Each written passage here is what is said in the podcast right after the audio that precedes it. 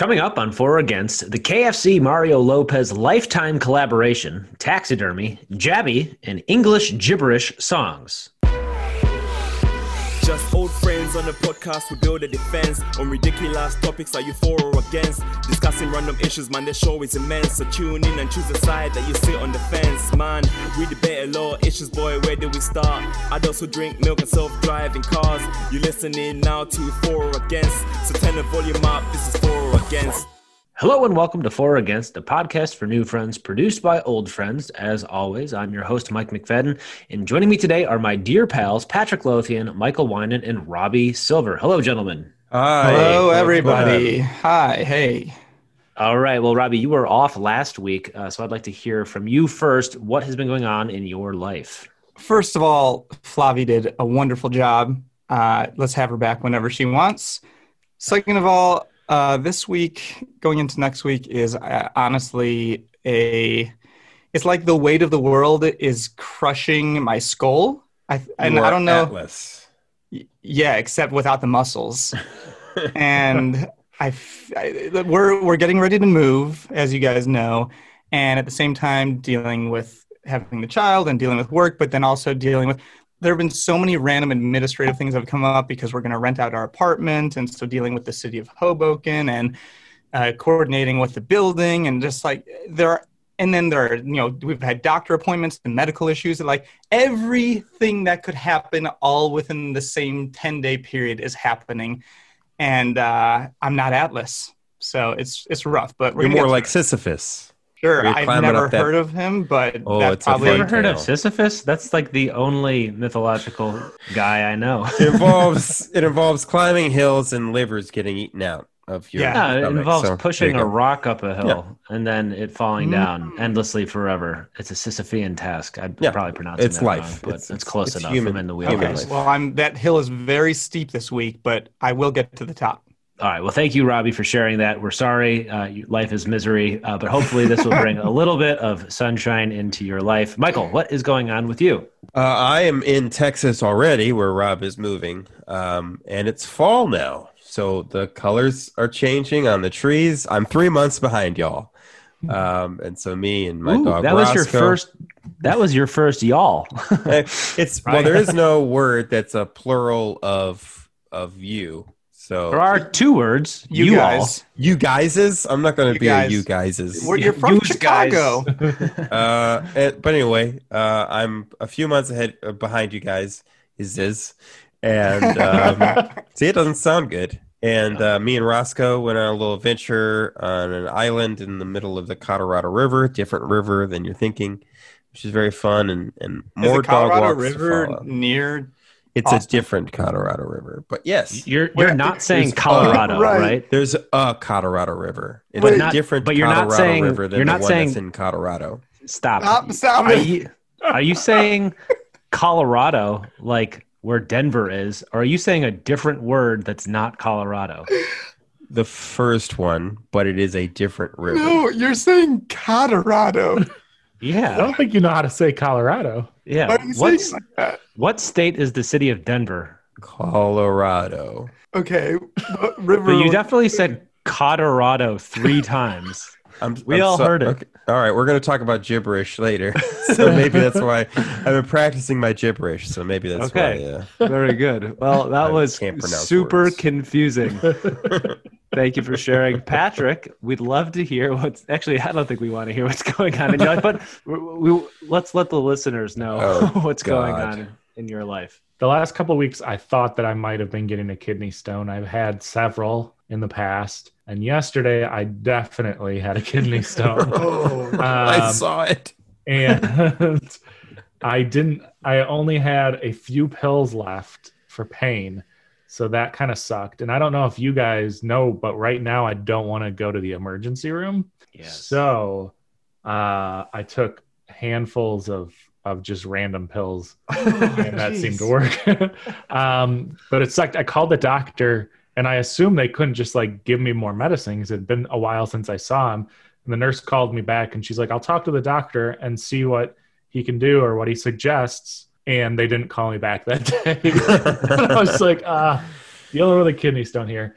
So then today, uh, it's shot out of me. It was quite large, like Did it larger stop? than you'd want it to be. Did it stop hurting immediately, Oh. or no? Um, so the kid, when the kidney stone hurts, it's when it's going in between your kidney, kidney and your bladder. Uh, ouch. Once it's in your bladder, then it's just uncomfortable, and you you have to pee a lot and stuff like that. But what about But when it comes out the pee hole?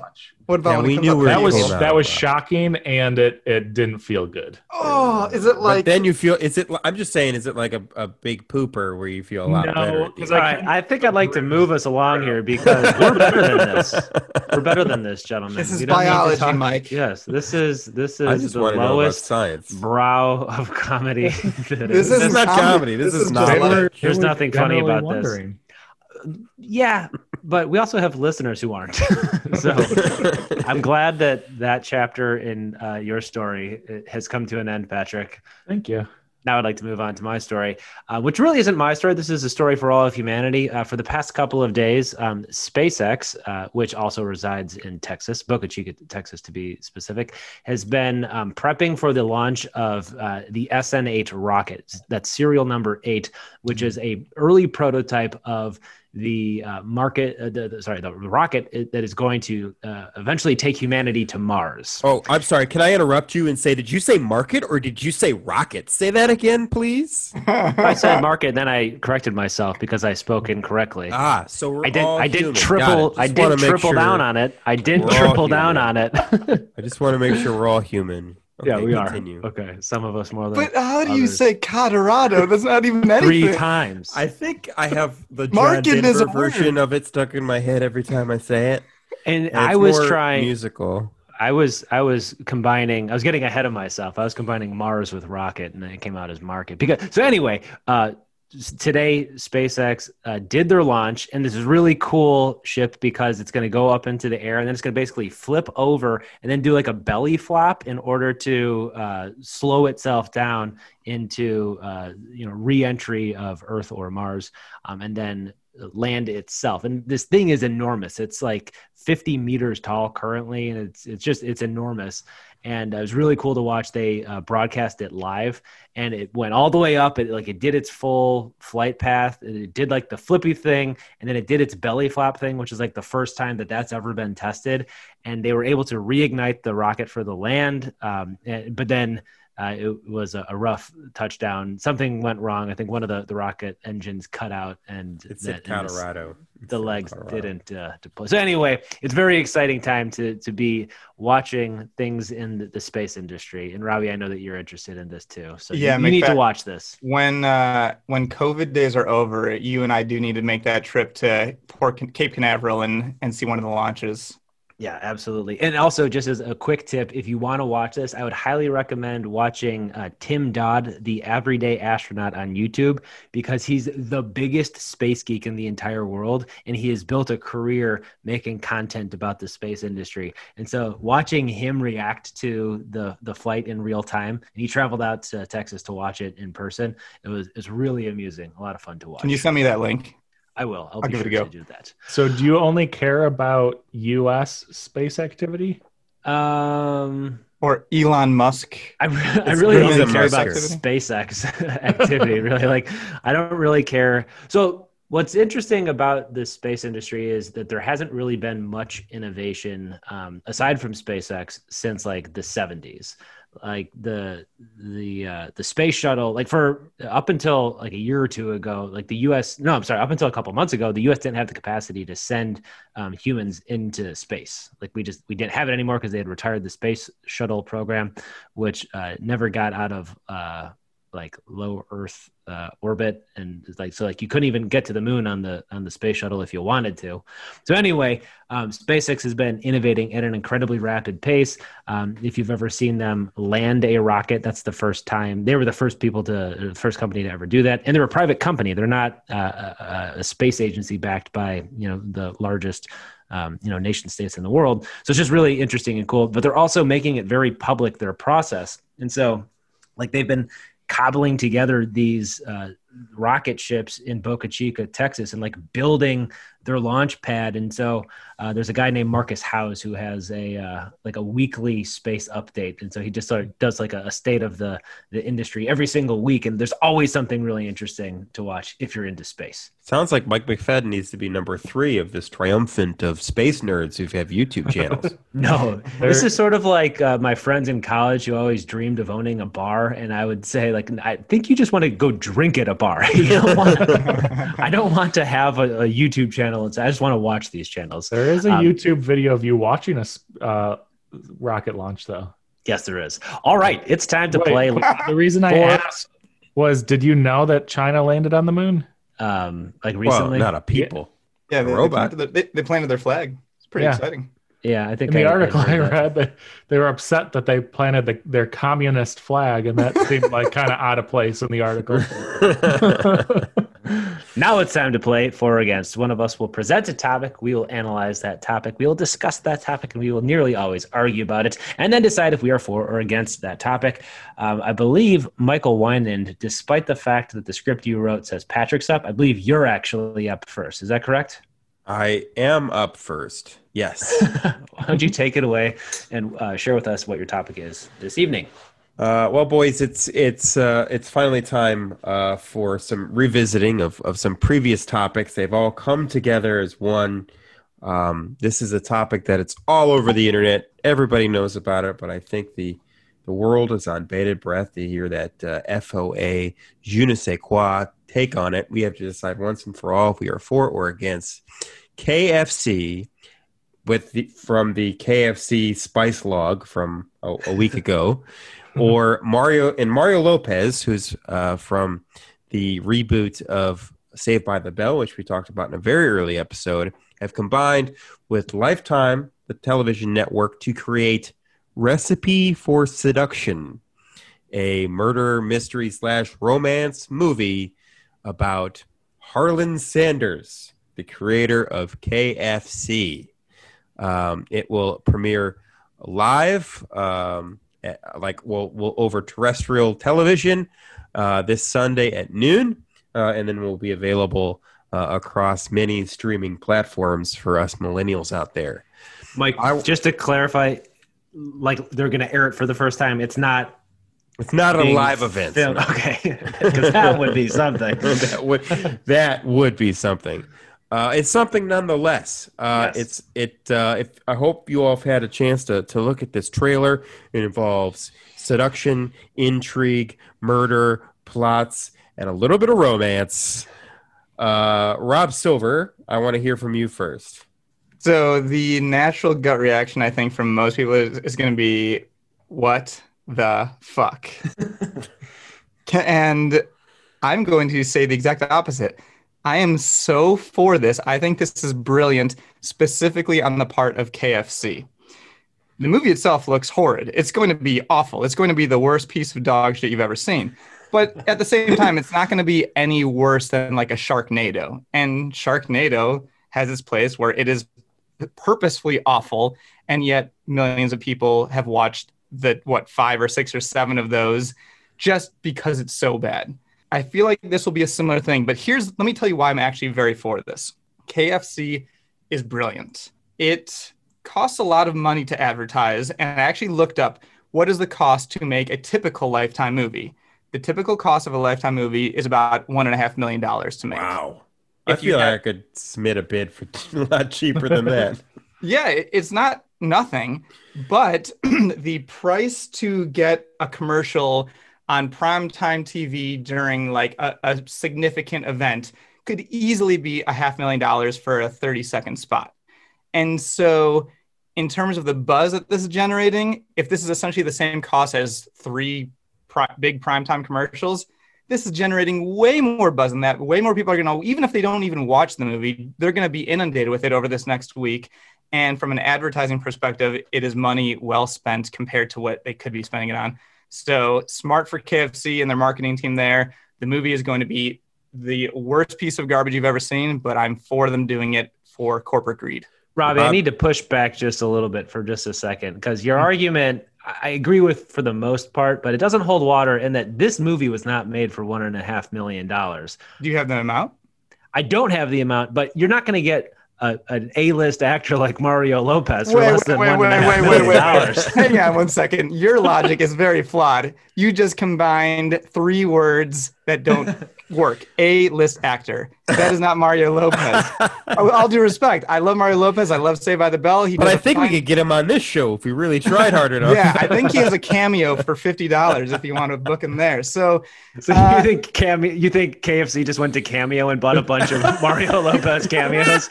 yes, Brilliant. they strung together about 50 different cameos to make this film. And so, no, honestly, like, and especially for, I was thinking specifically about Sharknado because I think they made Sharknado from start to finish over the course of literally like a week, right?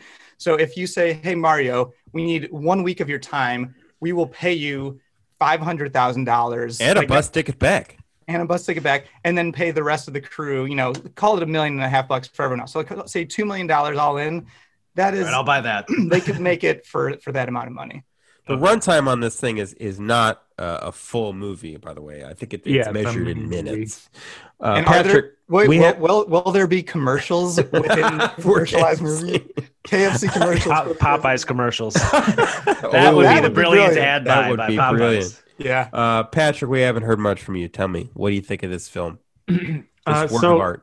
I kind of had the opposite reaction of Robbie when I first saw it. I was like, "Oh, that's really funny. It's it's clever that they're doing that." But then I watched the trailer, and it's clear that they're trying to be funny, and there's no humor whatsoever in this trailer. Yeah, like it's I didn't bad. I didn't find any of it humorous. And then Mario Lopez, they keep showing him, but he doesn't talk. So I'm like, oh, I guess the funny part is he's going to do like a crappy Southern accent or something, but he just speaks like himself. He's like, not exactly a, a broad range. No, of course. That's why I thought it was going to be a bad Southern accent. It's it's one thing to make like a kind of shitty thing that's funny, that the whole idea is is funny and clever, and it it's for like you you get your brand out there, or whatever. But when you make something that's just so shitty that it's not shitty good, I think that's detrimental. If I saw something some like just like you see a commercial that's like just bad it's not like oh it's bad good or it's funny bad it's just bad it makes you not want that product because it's shit But their And I think it's the isn't same thing with this movie. Their product is fried chicken, and we're talking about KFC. That's what they wanted. Mission They just earned they just earned a 15 minute segment on uh, one of the highest rated podcasts that is produced in That my no house. longer has a sponsor. Yeah. Um, Mike, okay, what are your thoughts? Okay, so uh, when Robbie said, uh, okay, I, I was trying to think about like who wins in this situation, and KFC definitely wins, um, and they win the most by far. Yeah, I think Lifetime also wins, uh, and they win in the same way that they won when uh, Will Ferrell and Kristen Wiig did the Lifetime movie A Deadly Adoption, which was just a straight Lifetime movie that happened to star two true A-list actors for no reason. It was this weird avant-garde, like semi-performance art by Will Ferrell and Kristen Wiig, um, and like it just gets the the lifetime name out there. I think Mario Lopez wins. Like he's probably getting uh, you know a cool 500k for this. We win because we get something to talk about. This is a win-win win-win situation. I am for this. Even if it is the worst piece of dog shit that I have ever seen. Yeah, everybody. wins. watch I it, but I'm break for it. in because in order for all of that to be true, people have to actually watch it. And so it's No. a big win No, not true. for Lifetime to be a winner. I'm saying Mm, they don't have to watch that. Just, the, I mean, the uh, Lifetime is now uh, part of the, the cultural dialogue. and oh, can you wasn't say the word? Can you say the word and pronounce it correctly? Please say it. Zeitgeist? Nope. You with how with how limited That's what I said. we've No. proven our attention is, I just don't buy that. Like the Will Ferrell one and Kristen Wiig one, people would want to spend time watching that because it's actually like an interesting experiment. I I would be shocked if this wasn't one of the, like the lowest rated things that Lifetime ever has. No No. way. I'm gonna watch Disagree. this. No, you're No. wrong. It'll Who's be It's gonna on a, watch listen, it? boys. I think I think Mike and Rob are correct. It's on a it's on at noon on a Sunday. Like they're not planning on anyone tuning in to watch this thing. They're planning on people to talk about it, and they're planning on people to see it later. Like you, Patrick, are living in a tw- 20, 2005 world where people are going to be watching things on Lifetime itself. No, we're talking about Lifetime so that people remember that Lifetime is real. Uh, they don't have their their Hollywood movies any, or holiday movies anymore because those are all taken by Netflix. Uh, so so they need something, and this is genius. The Uh, only the only person who is the loser here is the poor writer who went to school for years and applied his got an trade MFA. in, in creative writing and had to write this horse shit and had to, has to look his parents in the eyes and tell them what he does for a living. So that there is one loser. yeah, I'll give my my my final point, which will put us over the top, and will be as a show uh, for. Sorry, Patrick. Uh, is uh, I am also for this. Uh, this is not without precedent. Um, KFC has done kind of like things like this in the past. In fact, this time last year, they came out with a Japanese style uh, dating simulator video game called I Love You, Colonel Sanders, a finger licking good dating simulator. Are you guys familiar with Japanese dating simulator video games? Patrick, you Oh. must be. Anyway, it's a huge. It's a huge kind of market, but it's it was a game, it was a free game that you could play where you could, if you're lucky, uh, date a bunch of people in the in the Sanders verse, or if you really played your cards right, date Colonel Sanders himself. Um, So they they they have been tongue in cheek with this stuff for a while.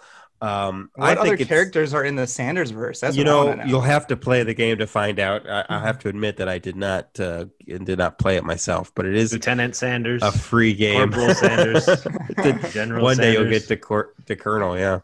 Um, but uh, I'm on board with this because um, you know uh, the media landscape is changing.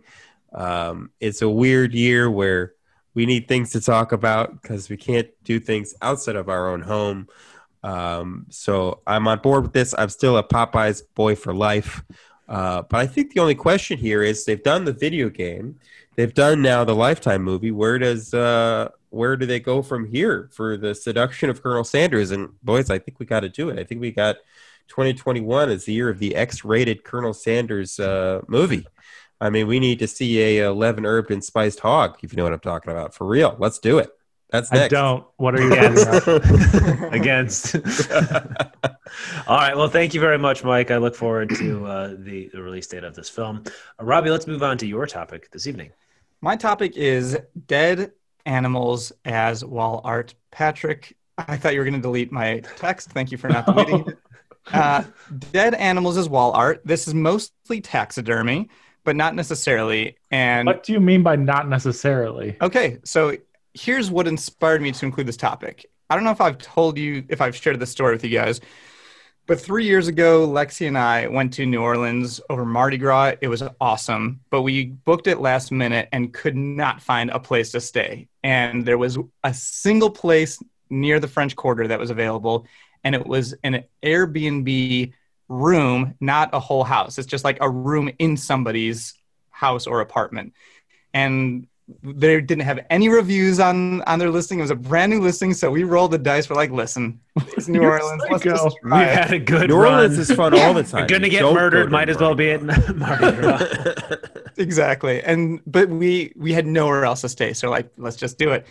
And we get there, and the woman was ex- so sweet that we stayed in the bedroom upstairs. She slept downstairs. There wasn't even a door; like it was just like up the stairs with no doorway. like there was a curtain separating us.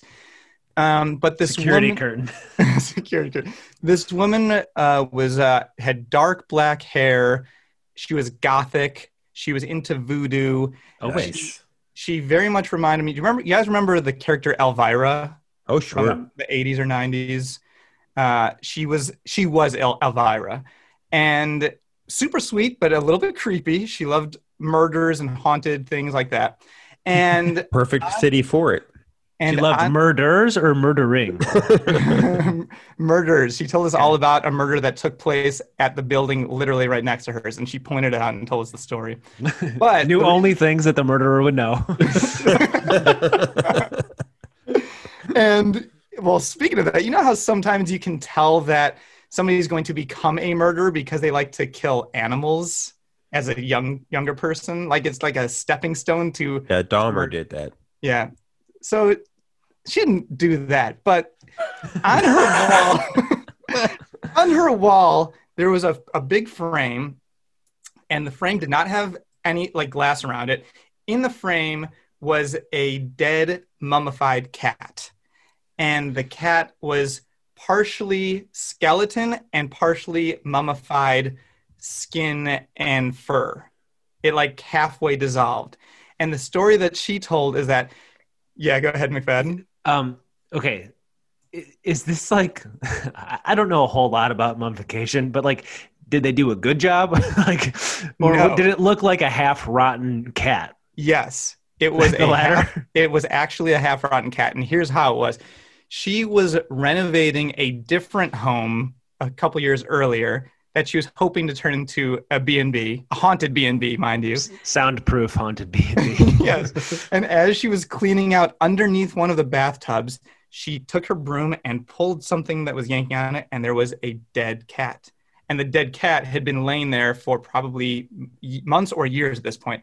And so she did not change it at all. The dead cat, the front part of it was skeleton, the back part of it was mummified. And she said, I love this exactly as it is. She just glued it to her wall, sprayed some um, like um, some some chemicals on it so that it wouldn't continue to deteriorate and just left it up there. And so, So that's what I mean. it's Mummification is a very specific thing, first of all.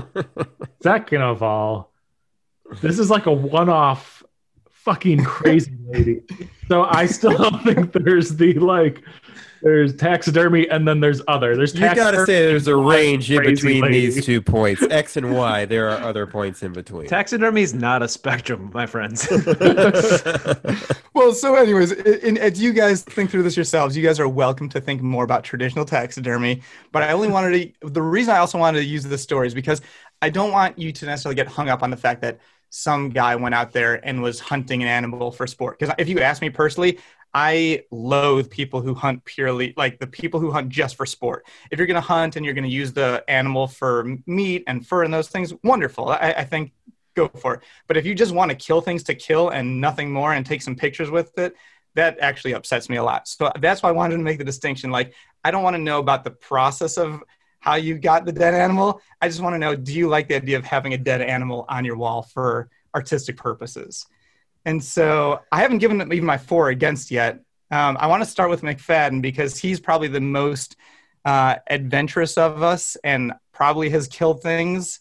And I want to know uh, how you feel about this. Yeah, well, uh, in the McFadden family, when we turned nine, entered manhood, we uh, were taken by my grandfather to the Richmond Hunt Club, where we would uh, go and hunt pheasant. And so uh, I, I would say that uh, from a, a young age, I've considered myself a hunter. Now, since the age of 11, I haven't yet gone hunting again, but. Uh, hey, hey, listen, I did bring a gun over to your house that I inherited, or to, Yeah. you, you came over and you were just like, "Oh, I know how to do this," and you put it put it apart, cleaned it, put it back together again, as if you. So I think you still have it. I think you have a double barrel shotgun. It's not too complicated. You can only go together one way. It is, and I own it.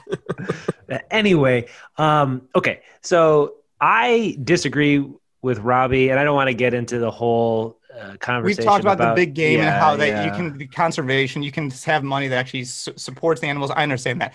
I don't like the idea of killing something for no reason other than to just kill it. That I Okay. I It hate doesn't make you less of a dick. right. Exactly. That well, uh, whatever. That's that's fine. I But don't that's wanna not get even into that's not the topic. That's not here. the, the topic, topic. is taxidermy. So I don't think people taxidermy animals that they don't kill or hunt or harvest themselves. Well, like it could That's it false. could be a I'll get to pet, my point or later. it could be something you found dead. no, but people don't like taxidermy roadkill. Maybe somebody no, some, did, they that- do. They do. Okay, fine. They do, I- and, and also some people. you know what? It it doesn't matter. It doesn't well. matter because I'm for taxidermy in in almost every case, especially for hunting. Uh, one of my favorite bars is called Hill Still, and it's in uh, the North Woods of Wisconsin. And uh, the the bar owner, a guy named Milt, he uh, dedicated. I've a been to this sign- bar. You all have been to. Well, maybe not Robbie. No. Uh, Pat has been there. There's a huge, huge display. When I say display, I mean there are multiple bear bears that are taxidermied in this display. So I mean, we're talking like 15 to 20 feet long, eight feet deep, uh, a glass wall, and so like in this bar, there is a, an entire room that is the trophy case for the the taxidermied deer and bear and uh, bobcats and all sorts of cool things. And it's one of my favorite places. Um, i i don't know if I, uh, if i ever get to a point where i hunt um, it will be because i'm going to eat the thing that i'm hunting. And i could see getting uh, something taxidermied and uh, like hung in my office or something. Or if i were to ever have like my own cabin there's going to be hella taxidermy everywhere. So I'm I'm for it. Now, now, this other thing that you're talking about, a weird lady finding a half rotten cat, I'm against that. That's that's not taxidermy. That's just weird witchcraft. serial killer behavior. Uh, you might be cursed, Robbie. She was a lovely lady with some picadillos. Mm, All right, so th- that's, that's Okay, so I you're stand. for. Uh, I want to go to Patrick. taxidermy. Again, I'm the- not the- for the- whatever witchcraft voodoo. Sure. she was involved Again, in. the topic is not hunting, but uh, I hear you, appreciate you. But I do want to go to Patrick because I think he probably has a different perspective on hunting, anyways, and I want to hear what you think about taxidermy. Um, so when I was six, I went um, ice skating, and I haven't been since. But I consider myself an ice skater. right. Just want to put that out there. um, I'm mixed on this because uh, your lovely wife, Robbie, her uncle is a taxidermist. And Yeah. I made a website for him.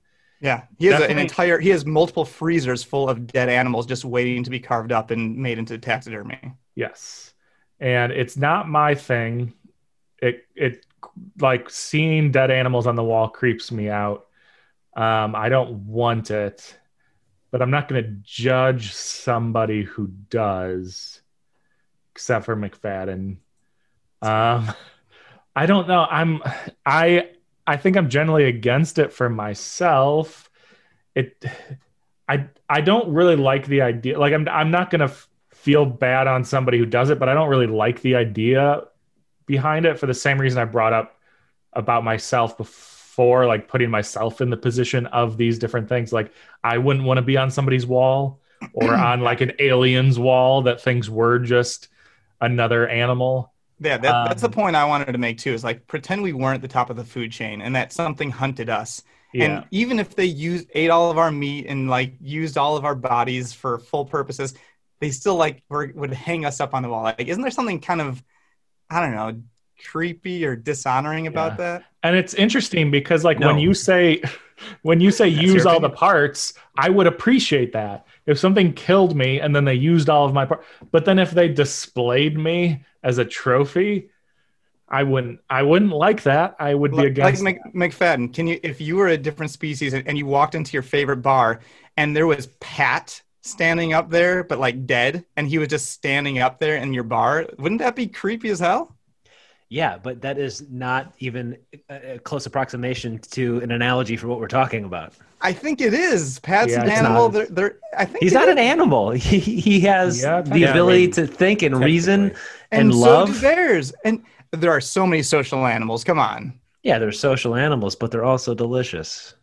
That- that's fine. a That's a point, you can make. You you are allowed to make that point. But they are there are lots of social animals that know how to love. So that's all I'm saying. Yeah, but like bears eat their own young. And so it's not like they feel bad about killing their own children sometimes and eating them, cannibalizing them. So like why are you going to feel more about this species than the species itself?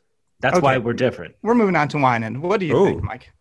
Uh, so I'm of two minds of this, and I think uh, one of those is is Patrick, and and perhaps one of those is Mike. Um, you know, I I don't own any uh, dead animals in my home. Uh, my wife Flavia, uh, who you know, uh, brought back from an art fair, not this Sunday, um, with uh, some antlers that naturally fell off an animal. Uh, and I felt a little creepy about it, right? Because it's a it's dead bones that are in my house. So I get all of that. Um, I get the the being adverse to hunting. I, I don't hunt animals myself, but um, I do know that there is a place for it in America and a place for it in preservation and conservation. Um, I've le- had to learn that. I think that's a learned thing for me. I have a friend of mine, Brant, uh, who runs a company called Immortal Animals. You can uh, find him on immortalanimals.com to check it out. That talks Is about that that. a company like crushing your dog into a diamond? no, this is a real company, Immortal Animals. Uh, Brant will take you out on hunting expeditions or tax. He'll, he'll bring animals to you and taxidermy them for you, and tell you about the history of taxidermy. And I think there is a point uh, where taxidermy or, or a purpose that taxidermy can serve, um, in that it uh, brings us closer to nature, history, and art. Uh, and all of those two, three things that I, I support. Um, and, um, you know, hunting and, and preserving the nature, natural world, you know, no pun intended with preserving, um, is an important thing. Um, but your specific question is, do I want it on my wall as art? Uh, and it, I do not. And that is just because it is a vibe.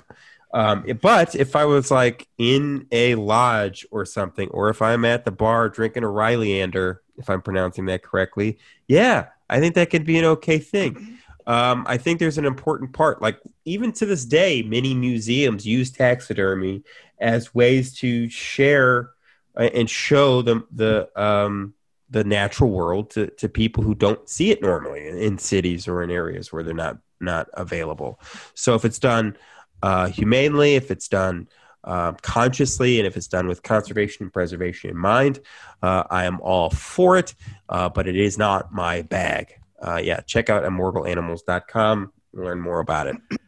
Uh, Okay. Before we before we move to Robbie, um, I just want to sort of throw this out there. There is a uh, version of taxidermy called cryptozoological taxidermy, in which taxidermists pair up different animal parts to create fake animals, like the jackalope.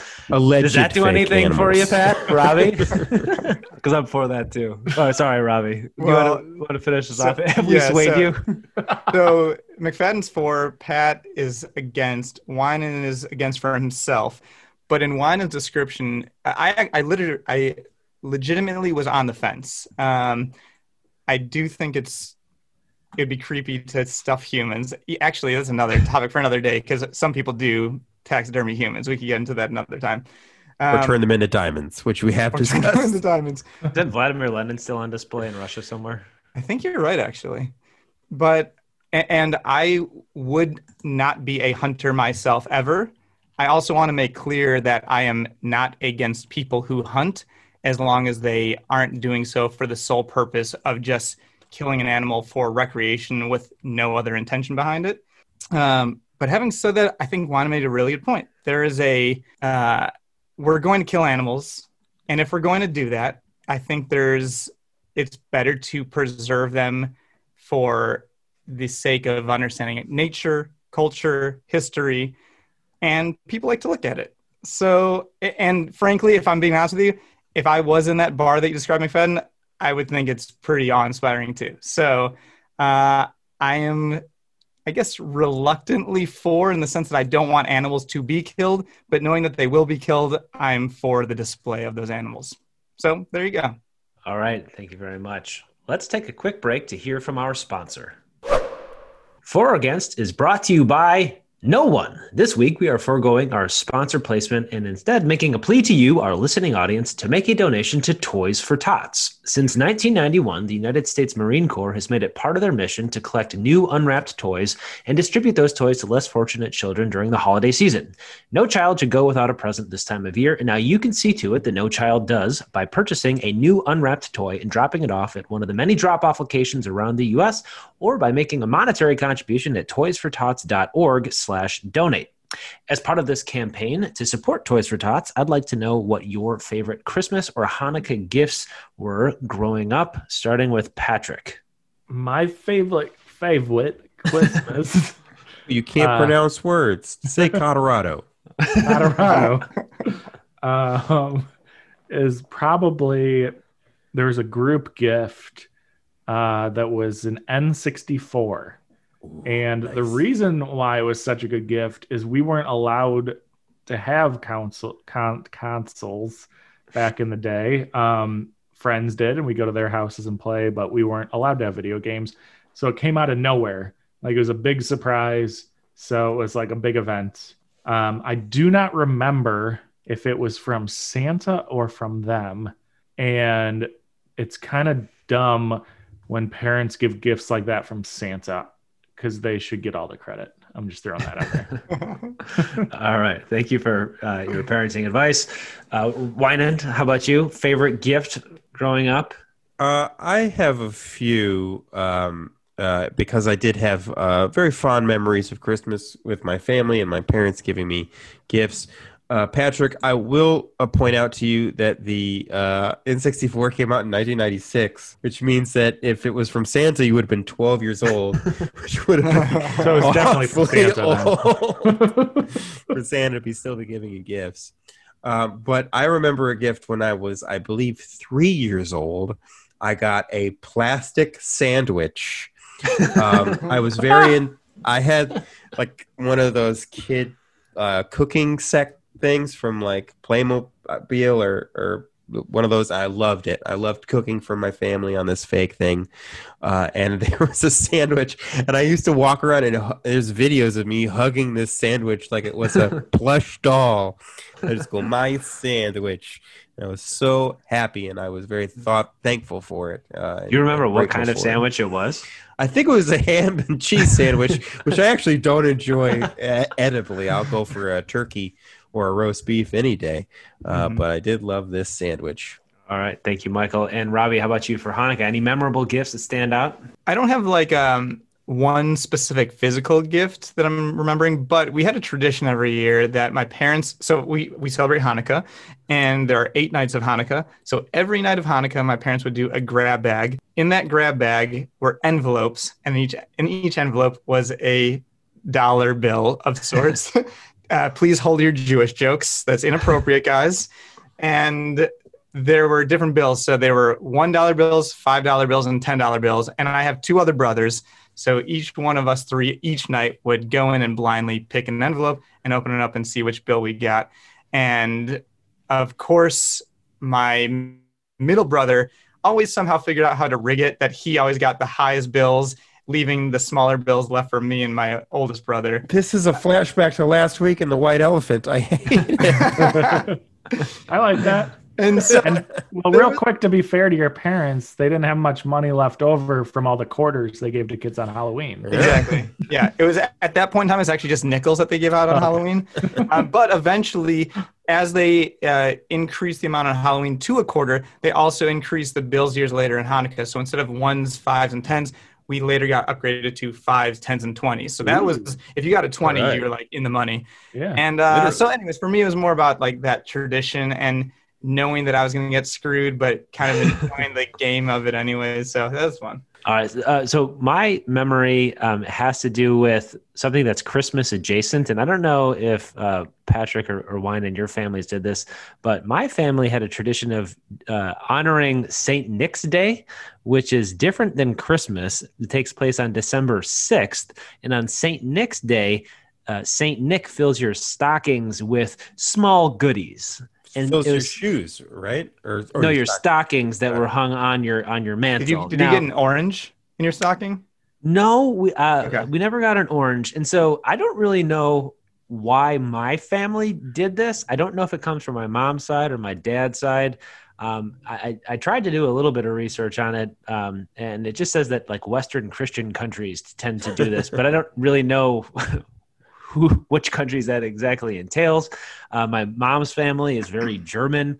Um, her uh, mother's maiden name is von Duderstadt, and uh, That's and- German, all right. It might be a German thing because Lexi's family does the same thing, and they're Okay. German as well. All right, so yeah, so maybe it's it's, it's, it's some sort of Germanic tradition, and I always uh, found that that was really cool because it happened before the the whole uh, you know Christmas festivity. It's sort of like to me rung in the season, and it it was always just nice. There's nothing like specific that you would get, but just that tradition. McFadden, uh, have you and your wife discussed whether or not you're doing Santa or are you just doing it? Or Uh, Hanukkah Harry. We- well, is okay. So Robbie, I'm gonna have to defer to you on this. Is Hanukkah Harry a real tradition, or is it a It's John Night Live Lovitz, who is available on Cameo. exactly.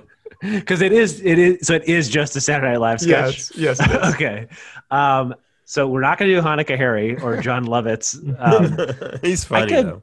I think we may do. We're we're going to do the the Santa thing. Um, I think once Jack's old enough to like know what that means. We do celebrate Hanukkah. We do celebrate um, Christmas. Maybe we'll do. I don't know if we're going to do the Elf on the Shelf thing. I don't know if we'll do the Mensch on a Bench. I could imagine maybe just making all of December a crazy bundle of celebrations that are really confusing for my son. So he doesn't really know what he believes in or what his traditions are. But uh, I've got a question for you guys. Uh, Do any of you remember when you found out about Santa, the truth about Santa?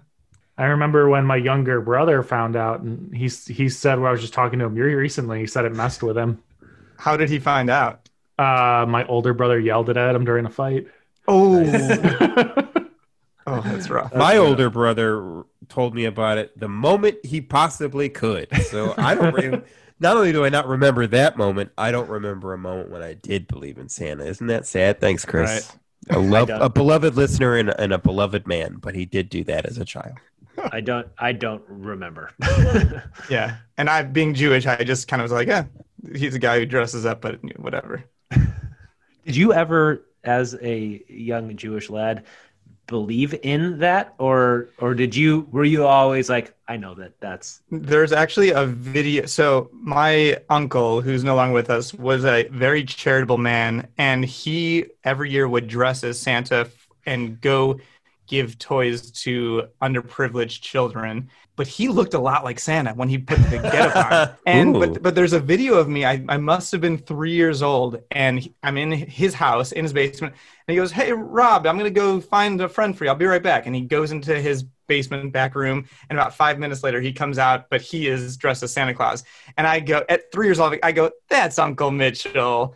so like even then, I kind of was able to distinguish like it's not a real guy; it's a guy who dresses up as Santa. all right. Well, thank you very much to everyone that's listening. Let's do some good in this world by making a difference in the life of a young person this holiday season. Visit toysfortots.org/donate to make a contribution today. And we're back. Patrick, it is now time for you to share your topic with us. What do you have for us? So I have Jabby, the future exercise game. Um, and I, I believe this is our first um, audience submitted topic. Am I correct with that? Oh, I think you are. You're not. Uh, Brian Wayland suggested house shoes. Oh, yes. Ah, okay. previously, and we probably have some other uh, recommendations that somebody told one of us, and then we claimed it as ours without attributing properly. yeah. Thank you, Lexi. um, okay. Well, this may or may not have been suggested from my father. okay. Um, so this is taking the kind of the idea is taking the idea of video games that kids are into and bringing it into the real world and making it more active. So it's, it's- pretend like you had you were holding a boxing glove, but when you went to punch, it shot off your hand like Extended. th- extended three feet and then came back to your hand and it was like soft and uh, plush on the end and what you do- Envision Inspector Gadget, Go Go Gadget arm. yes. Yeah, or one of those. Uh, That's what we're like, working with. It's like a toy uh, lightsaber that like extends out yes But And it's And a but, then, but then retracts on and its own. retracts. Yeah. yes And I guess if you hit the other person, you get a point or something like that. yes so you're trying to hit the other person more than they hurt hit you and you get points and eventually somebody wins um my biggest issue is I'd want to treat it like a sword. Like if somebody's coming at me, I'd want to like swipe it away. But if you do that, you'd probably break it. So you have to like get good at. And, and you don't know your own strength either, so you could really do some damage. Yeah, there's some Okay, but, um, behind that. So this is strictly punches and jabs. It's not swingings and, and Punches slashes. and jabbies. so when somebody punch jabs at you, you try to jump away from it, but you can't get too far away because you have to punch jab them. Also, Robbie, a secret: I've always known how strong I am. I just like punching you hard. double punch. Yeah, you have double Um, punch too. That's So- two arms. Patrick's signature move. so they make a lot of uh, claims here, like the end acts as a reverse airbag. I don't believe that technology is in there. I think they're just saying that. Um, but What is a reverse airbag? so it like kind of suck backwards when it hit you. I would I would guess. So it doesn't hurt So one you of the features, backward. one of the features of this toy is that like you can punch somebody, but it doesn't hurt when you get punched. Yes. Um, so uh, let's get this going. Uh, let's start with McFadden. Okay, I am so for this. Um, I think that if I was a kid, my brothers and I would just spend hours jabbying each other, and I think if we got them as adults, we'd probably spend hours jabbying each other um, as well. I, I'm reminded of when I was a, a young. Uh, child and my older brother and I would box and we would put on winter gloves. And my older brother he was definitely a lot smarter than me because he would convince me that it was way more fun for me to wear like the really big padded boxing like gloves. And I was like yeah. So I felt more like a boxer than he would wear those like really thin like winter gloves and just sock me in the face and there'd be like an eighth of an inch of fabric that to dead the blow. And he would have just like pillows grazing his cheeks so um, I wish that I had the jabbies because then I wouldn't have uh, gotten this deviated septum that I have from you know a childhood Oh. full of blunt force trauma. Um, th- these look awesome. I I want them. I I don't know if the whole like this is a real video game thing is that compelling to me. Like. I, I looked at the app and I'm like, they're trying too hard and making this way too complicated. Just give me this go go gadget arm and let me go punch my best friend. but I'm for. I think they're pretty cool. Uh, I think this this thing is uh, really cool, and I, I very much very much want to do it. I actually do enjoy the augmented reality portion of it. Uh, one of the things that they have there is that like you have a power bar at the top of people who are recording and watching it, um, where like you're it goes down like a Mortal Kombat. I wish they could add up for like the 2.0 where there's like fake blood in in the uh, augmented reality, so it looks like Mortal Kombat. That would be very very cool. Uh, I t- I think all of it's so this most of what they're talking about is not only just being a game, but also being an exercise game and having it be like an exercise tool, which I think is complete bullshit because each round's only supposed to last two minutes.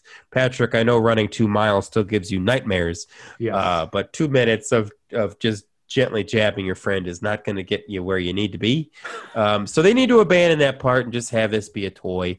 Um, I was also a little put off by the the price. It's 133 euros, which I think is like 150, 160 bucks or something like that. Um, $161. oh, you did the math. It's right below the euro listing. Cool. Oh, there it is. Uh, or you read. can read read. words. you read characters. Uh, but hey, I did a pretty good job of estimating. Yeah, that, to tell you I'm pretty truth. impressed. Your your currency conversion is spot on. Um, yeah, but so I think I'm totally for this thing. Um, I probably am not allowed to use family expenses to back it uh, without talking to Flavia first, uh, but uh, I am on board. Can this be a write off or for and against? if anybody wants to donate like, it to us, Someday we probably could justify buying a bunch of really stupid shit. But hopefully, Trying what happens is we get popular enough that people send us stupid shit. Yes. That's the dream. well, it, then we have to be for it. Yeah. No, because the reason that they'll send it to us is because we're going to give our honest opinion. All I'm saying to these people who are potentially giving me stuff, my four is very easily bought. Uh, okay, Robbie, what do you think? Guys, this is fencing. You guys are talking like this is something new and novel that you've never seen We before. have swords I and blades in disagree. it, bud. This is fencing. Yeah, just because it, it it expands and retracts, that's what makes it look different. But the whole point is you're taking something and jabbing somebody and trying There's to no touch them. knife at the end of it. Fencing, you're not trying to cut anybody. You're trying to literally touch them. That's what this is. You're trying Yeah, to hit you- them you- gently. You need a lot of stuff that no one wants to wear in order to do the fencing. That's and fine. also, but I'm- like, and- even if it is fencing, so no, th- keep my, but my talking. point is- but my point is, you guys are talking as if this is some brand new idea. Like, whoa, I've never seen this before. I can actually hit my friend in a way that I've None never. of hit us sounded like that. McFadden and Winand both sounded we have like that. never been so uh like offensive on somebody's. We this is for against. He's giving us his against. Let's just go for it. this, but it's fencing. It's not novel. It's not new.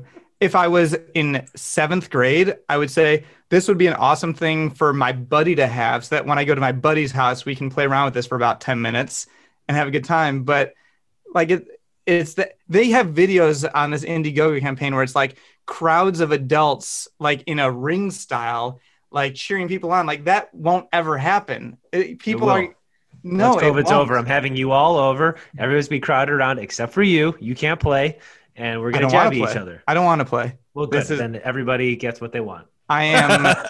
I am Merry for- Christmas. I am for this if you are in seventh grade. I'm against this if your name is Mike. Fine. So these, Patrick. these children that are playing definitely do not look like adults. So Uh, they. uh, Uh, uh, what do you think, Pat? Let's hear what you think.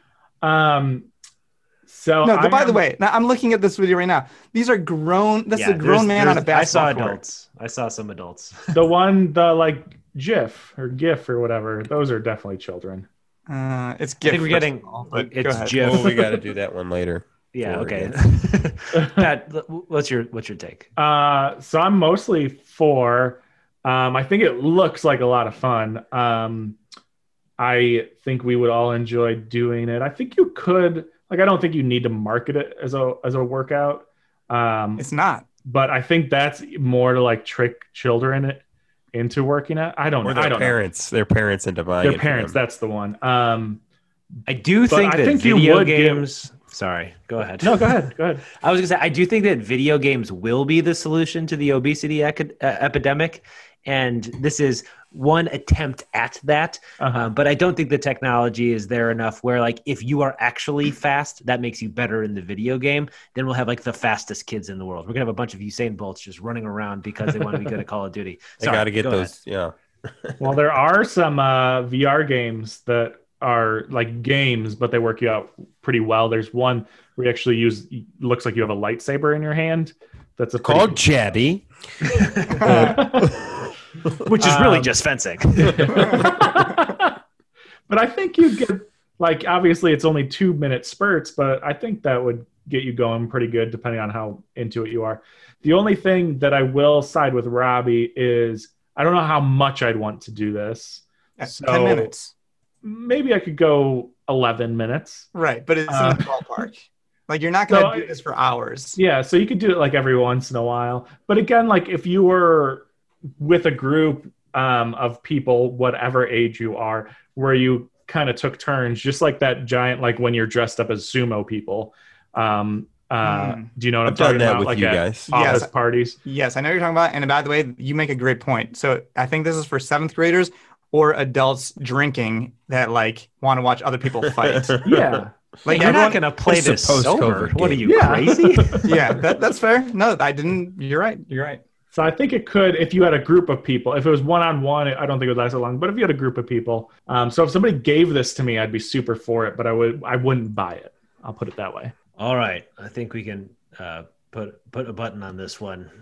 Let's move on to my topic, uh, gentlemen. I shared with you a link to a Twitter post that I stumbled upon a couple of weeks ago. Uh, I, I'm going to play a, a segment of the video that is embedded in this uh, Twitter post. So, what I'm going to play uh, for you all right now is a, a clip from a song by Italian singer um, Adriano uh, Celentano or Celentano. I don't know. I don't speak Italian, uh, but that was my horrible approach at or attempt at an Italian accent. Um, released in the 1970s, um, this artist uh, created a nonsense English lyrical song because uh, he apparently believed uh, that uh, Italians would like any English song.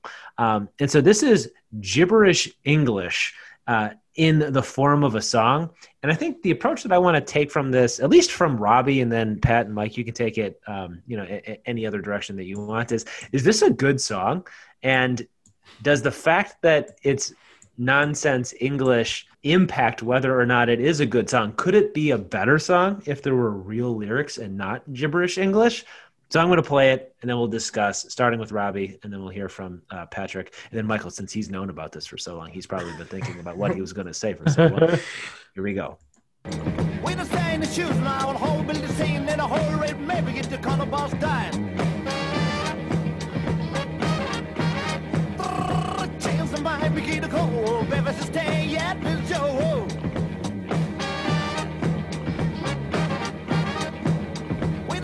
shoes and I will hold Billy a get the boss dying. It's the same you be. You judge God. All right. So before we get to the for or against, I just want to go uh, around the horn. Uh, Michael, Patrick, Robbie, if you didn't know English, would you think that that was English? Michael, yes or no? It's English-ish. Yeah. Patrick? I think I would if it was a higher quality audio. Okay. And Robbie, Blurry in the audio. do you think that you would be able to know that that is gibberish English or, or No, no, he, he sounds like a born and bred American for Okay. sure. English. Very good. So now that that's out of the way, Robbie, I want to know: is this a good song? And is uh, gibberish English, nonsense English, enhancing or detracting from the quality of the song? So are we for or against this particular song or the idea of using non-English to sound like English? So I I think this song specifically, I, I want to know: are you for or against this as a song? And then, as an addition, I want to know: do you think that the gibberish English is is what makes it good, or would it be better if there were real English l- lyrics? Real So quick for or to against jump this song? in, did this song do well? Yeah. So, it was- yeah, it- yeah. on, on the Italian charts, it, it was. A, I think it was a hit. gold record in Italy, right? I, I don't know. He was already famous before this. Yeah.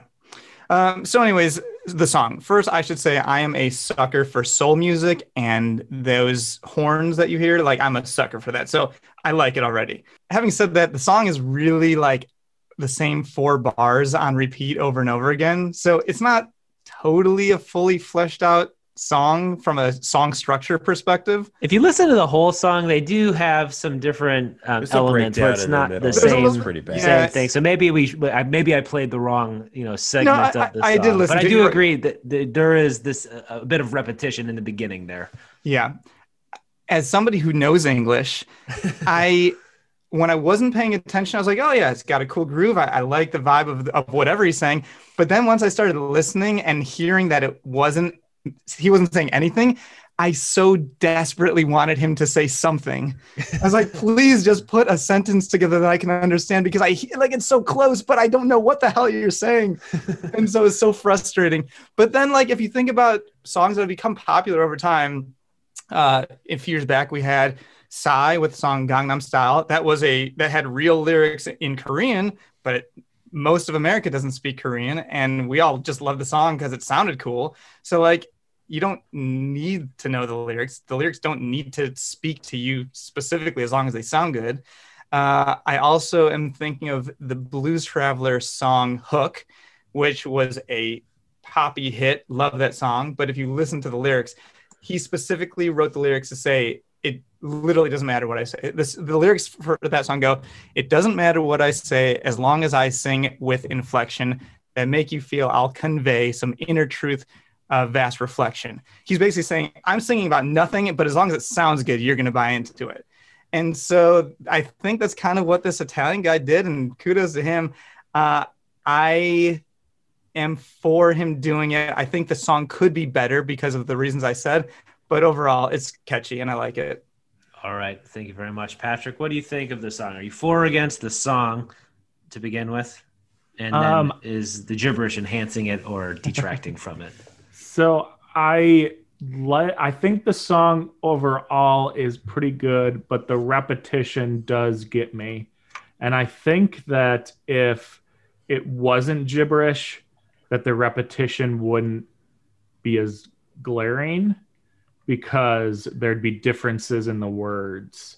But I love the thought behind this, like the experiment that this guy was running of that Italian people love English worded songs, so it doesn't matter if it means anything because they don't know what it means anyway. Like that to me is amazing.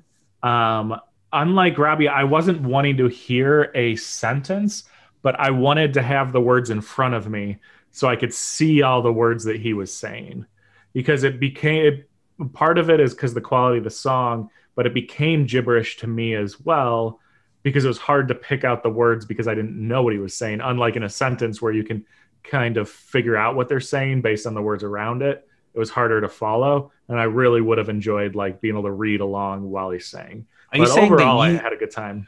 Pat, are you saying that you want to be able to read the nonsense Yes. words? Uh huh. Okay, that's interesting. Yeah. uh, so you're for for the song, Why? and you're What does that do for you? I wanted to know like what, yeah, but hey, what'd you say saying- about my mom? She's nice. He was saying real words, so I was interested in the actual words he was saying. I was. he wasn't saying like, when he real was- words. He was he was saying real sounds. Oh, I Phonemes. did not. Those were phonemes. That's why I thought that it. Okay. Oh, so you thought he was saying real English words, but that that made no sense. Yes. Like you. Okay. I no. thought he was like. So he was speaking. he was Yeah, speaking so, red, gibberish. English that was supposed to sound Yeah. like English. Yes. Okay. Okay. So that makes more sense why I could not understand the words he was saying. You speak I English. definitely You would read know if he was.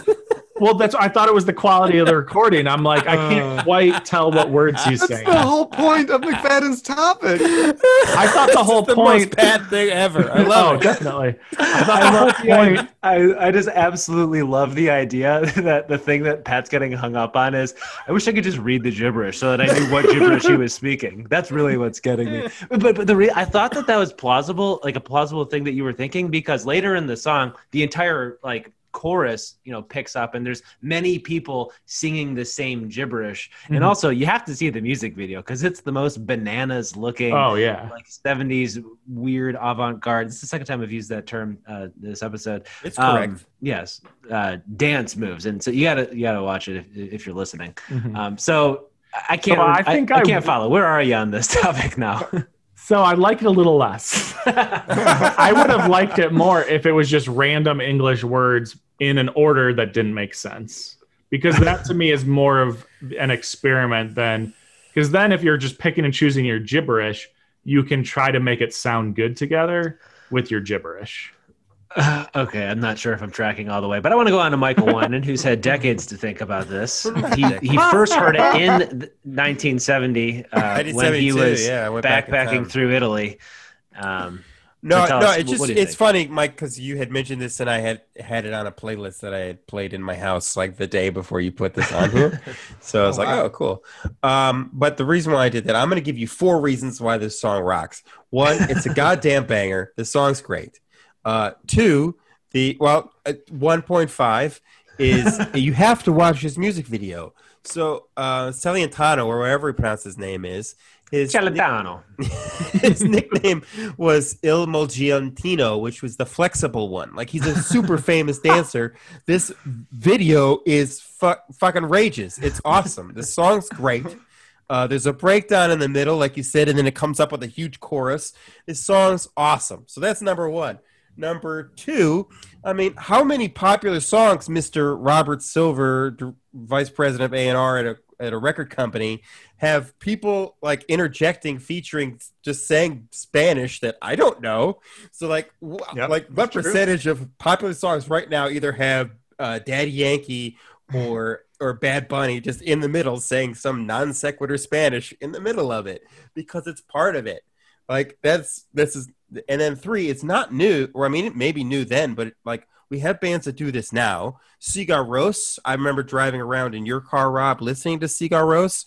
That's gibberish, Icelandic gibberish. Yep. And right. that's a great band because you know what they're doing? Number four, this song, and just like Sigur Rós, they are turning music into feeling. It doesn't matter what the words are. It's a great song. Sometimes, if the, you do hear the words and you actually understand it, makes it worse. I'm thinking of two songs that come up off the bat Foster the People, the pumped up kids one. That's Mm. about school shootings, but it is a banger. But if you really listen to the words, it's about people running away from a school shooter. And the other one is Escape, the Pina Colada song.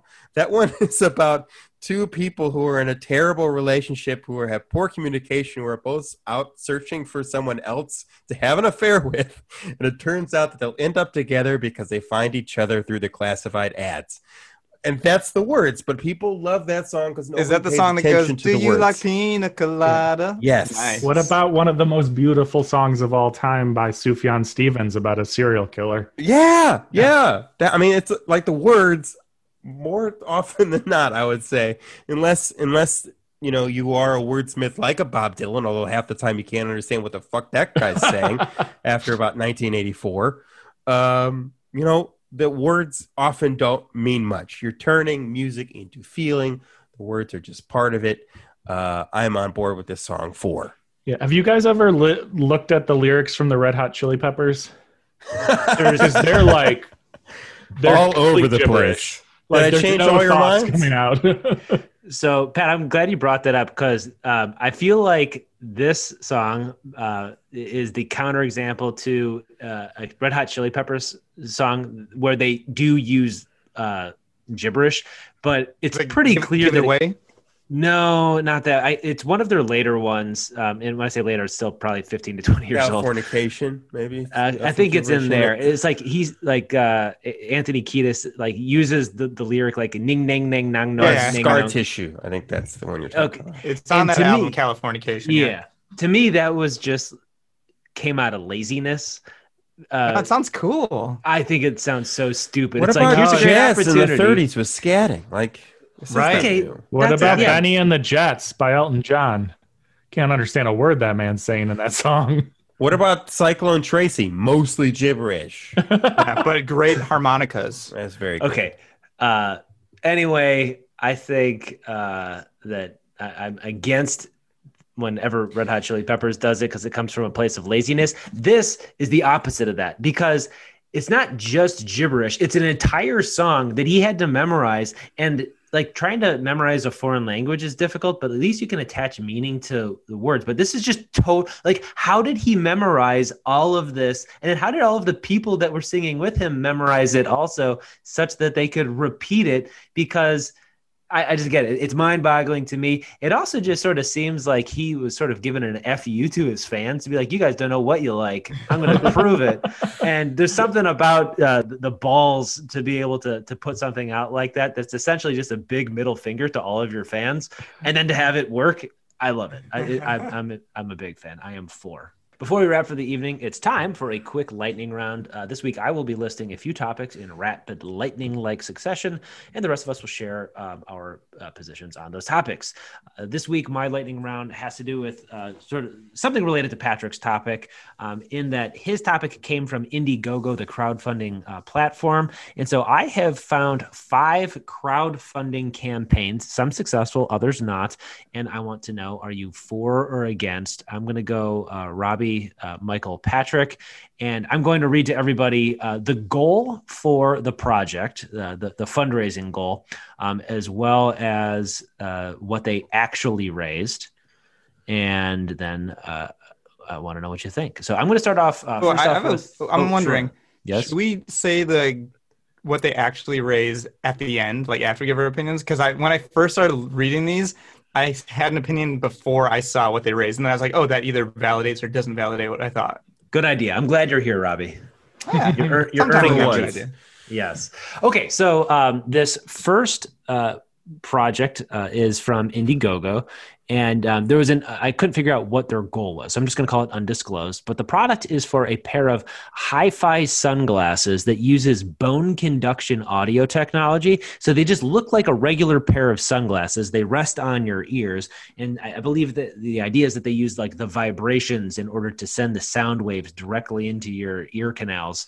Um, and so you don't have to wear earbuds, and yet you can, you know, hear your audio um, much like uh, how they actually work. I think for this one, um, I'm, I'm going to save the. I, I wrote the controversy here uh, in the in the outline, so that's not going to influence your opinions. Um, there's a little bit of a controversy in that these don't work. um, Do they are you- actually? they, do they actually not work? Because I didn't read into that part. Well, it, it seems they've had delays. And so I'm going to say that it, it seems that a lot of the backers are unhappy because these have been delayed um, at least once, maybe twice. And now there's some skepticism as to Okay, whether. so we don't not- know for sure that they don't. don't know. If, work. yeah, we don't know for sure if, if they don't work. um, but they in in the promo video they showed people reacting to the sound that they were hearing. So they have clearly in in their promotional materials made it seem like these are just as good as a pair of headphones. Um, eh, but they're perhaps the delay, but, but perhaps the delay is because they they can't get the tech right. So Okay, in the um, words of McFadden, this is a lightning round. this is later. Yes. Okay. So Robbie, are you for or against bone conduction hi-fi sunglasses? Yes. Uh, big caveat: if they work, if they work, then I'm very for these. I, I think uh, the alternative today is wearing AirPods, and AirPods look stupid. I know that millions and millions of people use them. They look stupid. These don't. I'm for them. Okay, Michael. Uh, I can tell you that the technology for bone conduction does work. Um, they use it for uh, people who have uh, outer and middle ear problems, but the internal ear part still works, and so they use um, uh, you know tools so they can use bone conduction to hear just like a, a normal person. So technology wise, it does work, although these people just may not have done it well. Uh, but here's your problem here, Rob. What happens when you go inside and you still want to listen to the sound? These are sunglasses. You have to take them Uh, off. nope. Transition lenses, my friend. Yeah, those never look creepy. It's never look weird. I am against. Okay, and Patrick. Um, I it I could be wrong with the company, but I believe it's Bose has these at uh, Best Buy. They do, yeah, but they're not bone conduction. There was one that I tried. really? Maybe it wasn't Bose. wrong. There was one that I tried that was bone conduction, and it was kind of weird. Yeah. Um, so the the Mike is right. The technology does work. Um, but I also agree with Mike with the sunglasses problem. Like I think it'd be better as like a connector onto glasses, like something because even when it's like darker out and I want to walk down the street, then I need to get different headphones in order to do that. So I like the idea, but having them in sunglasses, I don't think hits the mark for me. All right. Well, 6,407 backers felt that uh, they were for this product, and uh, this company uh, that is called, uh, what are they called? Uh, I can't There are Ascend- vowels in the names. You can Yeah, never this- get. yeah, right. Sound Sound Ray, SND all right. Ray. They raised uh, $758,608 for this uh, product. Okay, let's go on to the next uh, project, which uh, the goal raise was $350,000 for a meme restaurant. And the meme restaurant would serve um, internet meme based meals. So Harambe burgers, Tide Pod shakes, hot coffee. Um, as an example, are we for or against a meme themed restaurant? Robbie, what do you think? I wish I could see these guys go on a Shark Tank because Mr. Wonderful would tear them a new one. Like, don't go any further, guys. Save yourself the money and the trouble. Do not open a meme restaurant. It is pointless. Nope. Nobody's going to come to a meme restaurant for any good reason. Like, it, it's stupid. The, the only thing that might save it is if the food is good. But in the description, the people who are running this campaign admit we know nothing about running a restaurant. And that's like the most basic thing you need to know if you're going to open your own restaurant is how to run a restaurant because it is That's the most important part. it's It's damn awful hard to run a restaurant. At, at least that's what I'm told. So I am very against a meme I, restaurant. lo- I love your Shark Tank point because they would also say not only is there nothing proprietary, there is proprietary things, and you don't own the intellectual property. Michael, Uh, for or yes. Um, so I, I, I support Rob's uh, thoughts, although one of the best meals I've ever had was at a Wylie Dufresne restaurant that's now closed called uh, Alder, where he took um, uh, like bagel chips and sausages and mix those together to make probably one of the best meals I've ever had in my entire life. Part of molecular gastronomy is having fun and playing with things and experiencing new things. So, as a concept meme restaurant, I am for. These people Oof. were probably just not the right people for it, but I am for. Okay, thank you, Patrick. What do you think? Meme restaurant. Well, it doesn't seem like they're trying to do interesting things with the food, but with the names. Yeah, exactly. And- It's It's more. Bob's Burgers than it is Wylie Dufresne. Yeah. yeah, and they're not even good at like coming up with the names. Like this one's just called a scumbag shake. This one's an idiot sandwich. Like the the best one, I guess, is Lord of the Onion Rings. But is that worth me investing? and is that even a meme? No, it's not. Well, the the The internet. description is the description is one does not simply order just one. And then you look at the, the pictures of the food. It's like the most basic onion rings or the most basic hamburger. Oh, yeah. It actually looks like a Wendy's hamburger. All right. Also, well, the oh. memes change constantly, and memes that were funny once are no longer funny. This is just like one of the worst ideas I've ever seen. I'm shocked that they got two million dollars. All right, that's not actually what they raised. Um, here's the big reveal. The internet um, sided with Patrick and Robbie. Uh, this particular Kickstarter campaign raised six dollars out of three hundred and fifty thousand dollars that they had set as Their their own goal. parents wouldn't give them ten dollars. they wouldn't even give themselves ten dollars. Like if you have a Kickstarter, you're gonna at least give yourself something. All right, um, this next one. Do you think they put this together as just like a joke or like seeing what it's like to put it together? Because the smallest amount is five thousand dollars. It must have been. I don't know because like where did they get three hundred fifty thousand dollars as a figure they, to open there's up a Yeah. restaurant? there's a meme restaurant inside sketch, and the sketch looks like it took a little bit of work, but there is nothing about the sketch of the inside that says meme. It just looks like a standard restaurant. Yeah. Yeah, because in that case, you could just take a failed restaurant and you could just print your mem- your new menus with the existing like food offerings. Just change the titles. Go to Kinkos. It costs you forty dollars plus the lease. All right, moving along. Um, this next uh, project, also on Kickstarter, uh, set a goal to raise two thousand two hundred thirty-two dollars. Uh, so that they could fund a feature-length film about humans who coexist with people with horse heads. Robbie, Uh, for or I didn't really understand this to be honest. Uh, I clicked play on the video, and it was like not even a reel of the guy's work or the person's work. It was just like, Here's the Clips. cinematographer we're gonna hire. yeah, here's the cinematographer with like very basic shots of people with music in the background. Like, it it didn't tell me anything about what Horseman movie was, and if they were going to do something, I would suggest make an actual 60 second trailer to get me a little excited because show me that you're putting in a little bit of work on your own before you raise the funding to show me what this might even look like and i have no idea what this is going to look like other than the fact that they say it's uh, horse people interacting with humans whatever that means so i'm against because i don't i don't get it Okay, Michael. Um, man, I really wanted to be for this because so far I'm six for six on fours. I'm usually a contrarian. I want to be. I wanted to go all fours, but for this and spoiler things that are happening in the future, I'm also going to be against. I have to be against this because they didn't sell me on what this movie's going to be about. Um, also, the movie "Sorry to Bother You," which I didn't think was very good, but movie mm, critics disagreed, is spoil another spoiler alert basically about this also is people who live with horse people. Um, so that's been Sure. done. So uh, I am against this, even though everything in my being wants to say that I'm for it, but I just can't do it. I'm a i forgot about that movie that, that was a really creepy movie but yeah, I, dude. I and really it like so, it. like like this movie could be good about people and horse mafias. Like if that movie's good, this movie could be good. But they didn't do enough to sell me on it. So sorry. I have no idea what you're talking about. It's called Sorry to Bother You. It was an underground movie that actually did very, very well. Um, It was back in reminiscent of- 2018, I believe. it was kind of had a feeling of like get out like a similar vibe remember the movie get out I didn't yeah, see like- that either. Yeah, Lakeith Actually, I saw the- everything is except the, for uh, the end of Get Out. which I Lakeith believe- Stanfield is the guy. He was in. Um, Oh, I, was I in remember Atlanta. seeing. com- He's he's going to be a huge star because he's. I a remember seeing. Uh, I remember seeing something about this. All right, Patrick, what do you think? Horseman.